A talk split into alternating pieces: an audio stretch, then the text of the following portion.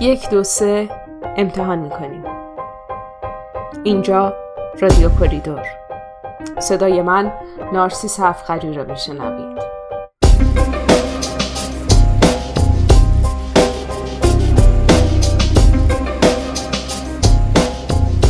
سلام.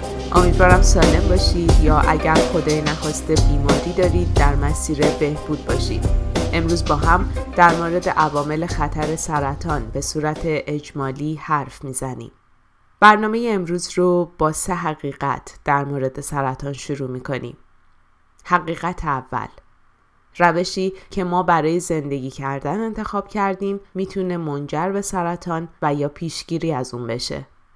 حقیقت دوم سبک زندگی و عوامل محیطی عامل 90 تا 95 درصد موارد سرطان هستند و نکته مهمشون اینه که بیشتر این موارد قابل پیشگیری هن.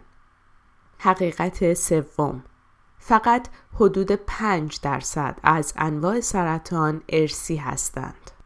عوامل خطر سرطان به دو دسته قابل پیشگیری و غیر قابل پیشگیری تقسیم میشن. سن یکی از مهمترین عوامل غیرقابل پیشگیری سرطانه. هرچقدر سن ما بیشتر میشه به دلیل اینکه برای مدت طولانی تری در معرض عوامل خطر سرطان قرار گرفتیم شانس ایجاد آسیب به محتوای ژنتیکی یا دی ایمون بیشتر میشه. مهم اینه که سرطان در هر سنی می‌تونه بهبود پیدا کنه به شرط اون که درست و به موقع تشخیص داده بشه. عوامل قابل پیشگیری سرطان بر اساس انتخاب شما به زندگیتون اضافه و یا حذف میشن. مثلا سیگار کشیدن عامل حدود 25 تا 30 درصد از موارد سرطانه. حدود 35 درصد موارد ابتلا هم مربوط به عواملی مثل اضافه وزن و برخی انتخاب های غذایی مثل خوردن زیاد گوشت قرمز یا سوسیس و کالباس و غذاهای فراوری شده و نخوردن میوه و سبزیجاته. 15 تا 20 درصد موارد هم ناشی از نوشیدن الکل، ورزش نکردن، سوختگی پوست زیر نور خورشید و برونزه کردن و عوامل عفونی مثل ویروس هپاتیت، HPV و باکتری هلیکوباکتر پیلوریه. ویروس هپاتیت و HPV با روابط جنسی غیر ایمن به شما منتقل میشن. و باکتری هلیکوباکتر هم در مده خیلی از ما ایرانی ها وجود داره و در طولانی مدت و در صورت عدم درمان شانس ابتلا به سرطان مده رو به مقدار زیادی افزایش میده. قرار گرفتن در معرض اشعه X هم خطر ابتلا به سرطان رو بیشتر می‌کنه. به همین دلیله که پزشکان و دندان پزشکان از کمترین میزان اشعه X به منظور تصویر برداری های مورد نظر و لازم استفاده می کنند.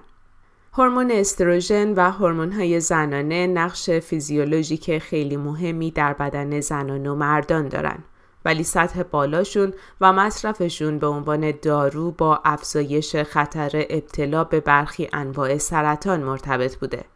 مصرف های یائسگی در ها با افزایش خطر ابتلا به سرطان پستان و رحم همراه بوده و بهتر قبل از مصرف این داروها با دکترتون به صورت کامل در مورد مزایا و معایبش صحبت کنید. خیلی ها ممکنه بپرسن که آیا آسیب های جسمی و زخم ها می‌تونه باعث سرطان بشه یا نه؟ جواب این سالتون خیره.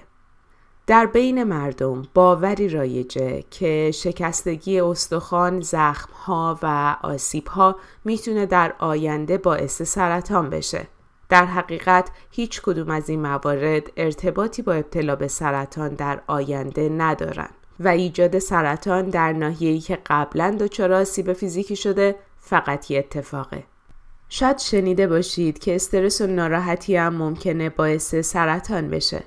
سالهای زیادیه که محققان روی تاثیر استرس و افسردگی و سایر مسائل روحی بر افزایش خطر سرطان کار می‌کنن ولی هنوز این ارتباط ثابت نشده. حدود سه سال پیش تحقیقی منتشر شد که شاید خیلی از شما هم باستابش رو در رسانه های مختلف دیده باشید. خلاصه این تحقیق می‌گفت سرطان بر اثر بدشانسی اتفاق میافته. بدشانسی که باعث آسیب به محتوای ژنتیکی میشه و این آسیب اصلاح نمیشه و سلول زنده میمونه و تکثیر میشه. موقع انتشار این خبر مراجعان و دوستان زیادی با من تماس گرفتن و پرسیدن پس نتیجه داشتن سبک زندگی سالم که همیشه به ما تاکید می‌کنی چیه؟ وقتی همه چیز به شانس مرتبطه. من اون روز به اونها و امروز به شما میگم. عوامل خطری که توی این قسمت بهش اشاره کردیم باعث میشه شانس شما برای رخ دادن بدشانسی و ابتلا به سرطان بیشتر بشه. نمی‌دونم چقدر با رولت روسی آشنا هستید ولی خیلی از متخصصان از این مثال برای بهتر نشون دادن تاثیر عوامل خطر بر بدشانسی ایجاد آسیب به دی ای استفاده کردند. در بازی رولت روسی اسلحه با یک فشنگ پر میشه و شانس شلیک وقتی ماشه رو میچه کنید یک در شیشه. اگر احتمال بدشانسی ایجاد آسیب به دی ای رو مثل شانس شلیک در رولت روسی بدونیم وقتی شما عاداتی مثل سیگار کشیدن و ناپرهیزی غذایی رو اضافه می کنید مثل این میمونه که به جای یک گلوله سه یا چهار گلوله در اسلحه گذاشته باشید. اون وقت شانس شلیک سه یا چهار در شیشه.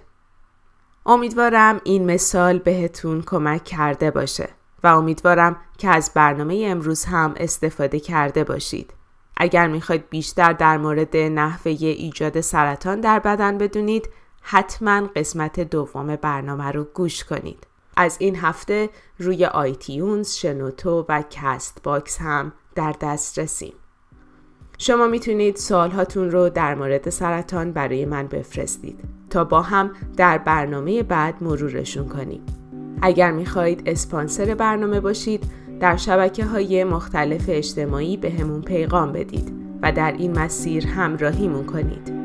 اگر هم برنامه امروز براتون مفید بوده ما رو به پنج نفر از دوستان و آشناهاتون معرفی کنید و کمک کنید اطرافیانتون در مورد سرطان بیشتر بدونن ممنونم از روزبه که در edit برنامه امروز کمکمون کرد و تیممون در کریدور که کمک کردن تا امروز صدای من رو بشنوید. سپاسگزارم که ما رو شنیدید. ارادتمند شما رادیو کریدور.